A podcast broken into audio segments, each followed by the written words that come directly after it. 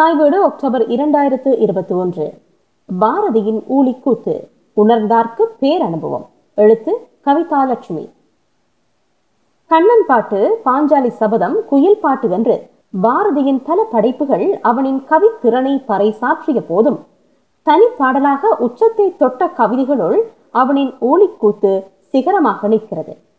ஆழ்ந்த பொருளுள்ள பாரதியின் கவிதைகளில் ஊழிக்கூத்து மிகவும் தனித்துவம் மிக்கது. தெய்வ பாடல்கள் என்ற பகுப்பில் இக்கவிதையை சேர்த்திருப்பது எத்தனை தூரம் பொருந்தும் என்பதை இக்கவிதையை படித்துணர்ந்தவர்களின் முடிவுக்கே விட்டு விடுதல் நன்று. இப்பாடலின் உட்பொருளாகி ஆடும் அன்னை பிரபஞ்ச சக்திகளின் மூலம் மூலசக்தி அவள் மகாசக்தி.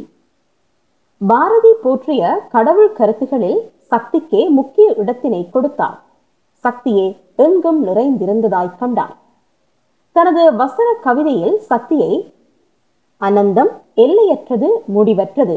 பிணைப்பது கலப்பது புடைப்பது வீசுவது ஒன்றாகுவது பலவாக்குவது கொல்வது உயிர் தருவது சக்தி முதற்பொருள். சொல்லு கடங்காவே பராசக்தி என்றொரு பாடலில் மொழிகிறான். காட்டு வழிகளிலே மலை காட்சியிலே புனல் வீழ்ச்சியிலே பல நாட்டு புறங்களிலே நகர் நன்னு சில சுடர் மாடத்திலே சில வேட்டுவர் சார்பினிலே சில வீரரிடத்திலும் வேந்தரிடத்திலும் மீட்டும் அவள் வருவாள் அம்மா. அம்மா என்று அழைப்பதற்கும் அன்னை என்று அழைப்பதற்கும் நுண்ணிய வேறுபாடு உண்டு. அம்மா என்ற அழைப்பில் ஒரு நெருக்கம் உண்டு. அன்னை என்று விழித்து நோக்கும்போது அவளையே சற்று தூரத்தில் வைத்து அவளை அவளின் சக்தியை நிமிர்ந்து பார்த்து பிரமித்து மரியாதையோடு அழைப்பது போல. இங்கு அந்த வழியின் சக்தியை அன்னை என்று அழைக்கின்றான் பாரதி. ஊழிக்கூத்து கவிதை காலத்தோடு நிர்மூலமாகும் மூ உலகின் அழிவை அதன் ஆட்டத்தை அழகியலோடு பேசுகிறது. வெடிபடு மண்ட திடிபல தாளம் போட வெறும் வெளியிழத்த களியோடு பூதம் பாட. வெறும் வெளி பிரபஞ்சம் பூதம் என்பது சக்தியின் வடிவம். பெரும் மோதல்கள் எழுந்து அனைத்தும் சிதறிப்போகும் சக்திகளின் கூத்தில் இடிகள் எழுகின்றன அவை தாளத்தோடு அசைகின்றன. பிரபஞ்சத்தில் காணும் சக்திகளின் இயங்கு விசைகளின் வேகத்தை காட்சிப்படுத்தும் பாடல் வரிகளின் பொருள் யாவும் சக்தியே. ஒன்று மற்றொரு வடிவமாக பரிணமிக்கும் சக்தி. இக்கவிதையில் ஒரு பேய் உருவினைப் போல காட்சிப்படுத்தப்படுகிறது. பாட்டின் அடிபடு பொருளுன் அடிபடு மொழியிற்கூட களித்தாடுங்காளி சாமுண்டி கங்காளி. தனது சதிகளை பெய் தெரிந்து எலும்புக்கூடாக திரியும் காளியின் பேய் வடிவமே கங்காளி. கருத்த நிறத்தில் தோற்றம் காட்டுவாள் சாமுண்டி. இங்கு இவள் பிரபஞ்சத்தின் இருளினை சுட்டி நிற்கின்றாள். பிணங்களின் மீது அமர்ந்திருக்கும் சப்த கன்னியர்களில் ஒரு தெய்வமாகும். இவரை சாமுண்டீஸ்வரி என்றும் அழைக்கின்றனர். இவர் துர்கா தேவி போரில் ஈடுபடும் போது அவருடைய படையில் ஒருவராக கருதப்படும் சக்தி வடிவம். சக்தியிலிருந்தே ஒலி எழுகிறது. சக்தியில் இருந்தே ஒளி எழுகிறது. பின் அந்த சக்தியினூடாக தானம் இயைந்து கூடுகிறது. பிரபஞ்சத்தில் பிளவுபடும் சக்திகளின் மேலிருந்து இயக்கம் இயங்கும் சக்தியின் வடிவமாகவும் இவளே இருக்கின்றாள். இதை தனது வசன கவிதையில் வேறு சில சொற்களால் இப்படி கூறுகிறான். சக்தி கூத்திலே ஒளி ஒரு தாளம். ஐந்தொரு பூதம் சிந்தி போயொன்றாக பின்னர் அதுவும் சக்தி கதியில் மூழ்கி போக. ஐந்து பூதங்களுமே சக்தியினுடைய வேறு வேறு வடிவங்கள். நிலம் திண்மம் இந்த திண்மத்தை நாம் பிரித்து கொண்டு போனால் இறுதியில் மிஞ்சுவது அணு. அணு சக்தியின் வடிவம். அணு இணைந்தாலும் சிதைந்தாலும் சக்தியின் வடிவமே. நீரை பிரித்து கொண்டு போனாலும் இறுதியில் வருவது அணுதான். தீயும் சக்தியின் வடிவமே. காற்றும் ஆகாசமும் அதில் இருக்கும் அனைத்தும் அணுக்கள்தான்.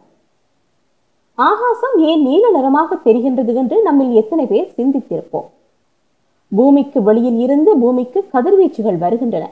அந்த கதிர்வீச்சுகளில் இருக்கின்ற அல்ட்ரா வயலட் எனும் உயிர்களுக்கு ஆபத்து தருகின்ற கதிர்வீச்சுகளும் இருக்கின்றன. அவை பூமிக்கு வராதபடி ஆகாயத்தில் இருக்கின்ற அணு துணிக்குகள் தடுக்கின்றன. தடுத்து நிறுத்தும் பொழுது அல்ட்ரா வயலட் நிறத்தை ஆகாயத்து அணு துணிக்குகள் தமக்குள் எடுத்துக் கொள்கின்றன. இந்த அணு துணிக்கைகளின் மோதல் நிகழ்வுகளின் காரணமாகத்தான் நமக்கு ஆகாயம் நீல நிறமாக தெரிகின்றது. இம்மோதல்கள் இரு சக்திகளின் கூத்தொன்றி வேறென்ன? சக்தியாக விளங்கும் ஐம்பூதங்கள் அழியும் போதிலும் அவை மீண்டும் அணுவாகி சக்தியின் வேறொரு வடிவமாகி விடுகின்றன. பொருளில்லா பொருளின் விளைவில்லா விளைவு என்பதும் அவனுடைய வரிகளே.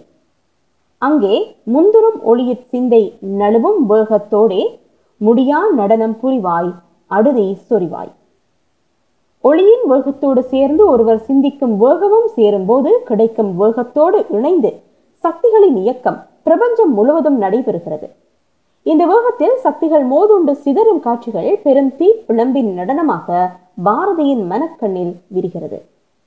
சூரியனின் நெருப்பாகவும் தீப்பிழம்புகளாகவும் ஆகி அடுதி சொரிகிறது. பாலாம் வெளியும் பதறிப்போய் மெய்குலைய சலனம் பயிலும் சக்தி குலமும் வழிகள் கலைய. சலனம் என்பது இயக்கம். குலம் என்ற சொல்லின் மூலக்கருத்து கூட்டம். சக்தியினுடைய ஜெனடிக் ஃபோம் சக்தி இரண்டு வடிவங்களில் உள்ள. அவையாவன நிலவிசை மற்றும் இயங்கு விசை இங்கே குறிப்பிடப்படுவது இயங்கு விசை அந்த வழியில் பல இயங்கு விசைகள் இருக்கின்றன. இவையெல்லாம் தாம் இருக்கின்ற நிலைகளில் இருந்தும் வழிகளில் இருந்தும் கலைகின்றன வடிவங்கள் மாறுகின்றன. அங்கே ஊலாம் பெய்தான் ஓஹோ ஹோ என்றலைய வெறி துருமி திரிவாய் செருவங்கூத்தே புரிவாய். சத்தி பெய்தான் தலையோடு தலைகள் முட்டி சட்ட சடகர சட்டந்துடைபடு தாளங்கொட்டி. பெரும் யுத்தம் நடைபெறும் இடத்தில் பேயினைப் போல எங்கும் அழிவினாட்டம் தொடர்கிறது. அழிவே தானாக காணும் திசையெல்லாம் சக்தி தன்னைத்தானே எரித்து மற்றோர் சக்தியாக மாறி மாறி இயங்கி இயக்குகிறது. இவையெல்லாம் தானேதான் என்று மூல சக்தி அங்கே ஆடும் கூத்தே செருவங்கூத்து. செருவங்கூத்தென்பது வன்மம் நிறைந்த யுத்தத்தை குறிப்பது. இதன் தொடர்ச்சியாக சக்தி கூட்டங்கள் தம் தலைகளை ஒன்றோடொன்று முட்டி மோதி தாளத்தோடு உடைந்து சிதறுகின்றன. அங்கே எத்திக்கினிலும் மின் விழி அனல் போய் எட்டித்தானே எரியின் கோலம் கண்டே சாகும் காலம். சிந்தனையை நிறுத்திவிடும் பயங்கர காட்சிகளாக சக்தியினுடைய கண்களில் இருந்து புறப்பட்ட தீயில் தானே எரிந்து சாகும் காலமும் உண்டென்கிறது. மூல சக்தியினுடைய வடிவத்தினுள் பிரபஞ்சத்தின் அனைத்து சக்திகளும் அடங்கி விடுகின்றன. தொடநீர் மூலம்படு மூ உலகம் அங்கே கடவுள் மோனத்தொழியே தனியாயிலகும். சக்தி கலிகளிலே ஒளியொன்று மூன்று உலகங்களும் பிரபஞ்சத்துக்கு உட்பட்டதே. அவை சொர்க்கம் மத்தியமம் பாதாளம் என்பன. இவை மூன்றும் காலத்தின் போக்கில் ஒன்றோடொன்று மோதி அழிந்து போகும் அளவு சக்தியின் கூத்து நடைபெற்று முடிகிறது. முடியும் காலம் மோனத்து ஒளி உண்டாகும் அது அமைதியின் ஒளி. இயல்பியலின் உச்சநிலை என்பது இதுவே. இயல்பியலின் உச்சநிலை என்பது திண்ம சக்திக்கும் ஓர் எதிர் சக்தி ஒன்று இருக்கின்றது என்பதை அறிந்து கொள்வதேயாகும். இதுவே இயல்பியலின் கடைநிலை எனப்படுகிறது. இங்கு மோனத்து ஒளி என்பது பிரபஞ்சத்தின் மற்றொரு சக்தி வடிவு. சிவன் கோலங்கண்டுன் கனல் செய் சினமும் விலகும் கையை கொஞ்சித் தொடுவாய் ஆனந்த கூத்தொடுவாய் பிரபஞ்சத்தின் மற்றொரு பகுதியாக இருப்பது கருந்துளை. மோனத்து ஒளியை இங்கே சிவன் வடிவில் எடுத்து வருகின்றான் பாரதி. சிவன் என்பது அழிவுக்கான குறியீடு. மோனத்து ஒளியுள் போய் சக்தி ஒன்றாகுதல் என்பது இயல்பியலின் உச்சநிலை. தனக்கு உட்பட்ட இந்த சக்தியும் ஒளியையும் கூட உள்ளெடுத்து வெளியேற முடியாத அளவு வலுவான ஈர்ப்பு சக்தியை கொண்டது கருந்துளை. அது முடிவிலியானது. அழிவென்பது இங்கு இயைவாகிறது. பிரபஞ்ச கூத்தினை காட்சிகளாக கண்டவனின் பரவச நிலை கவிதையாக உருப்பெற அதனை அற்புத சித்திரமாக நாமும் கண்டுணர்கின்றோம்.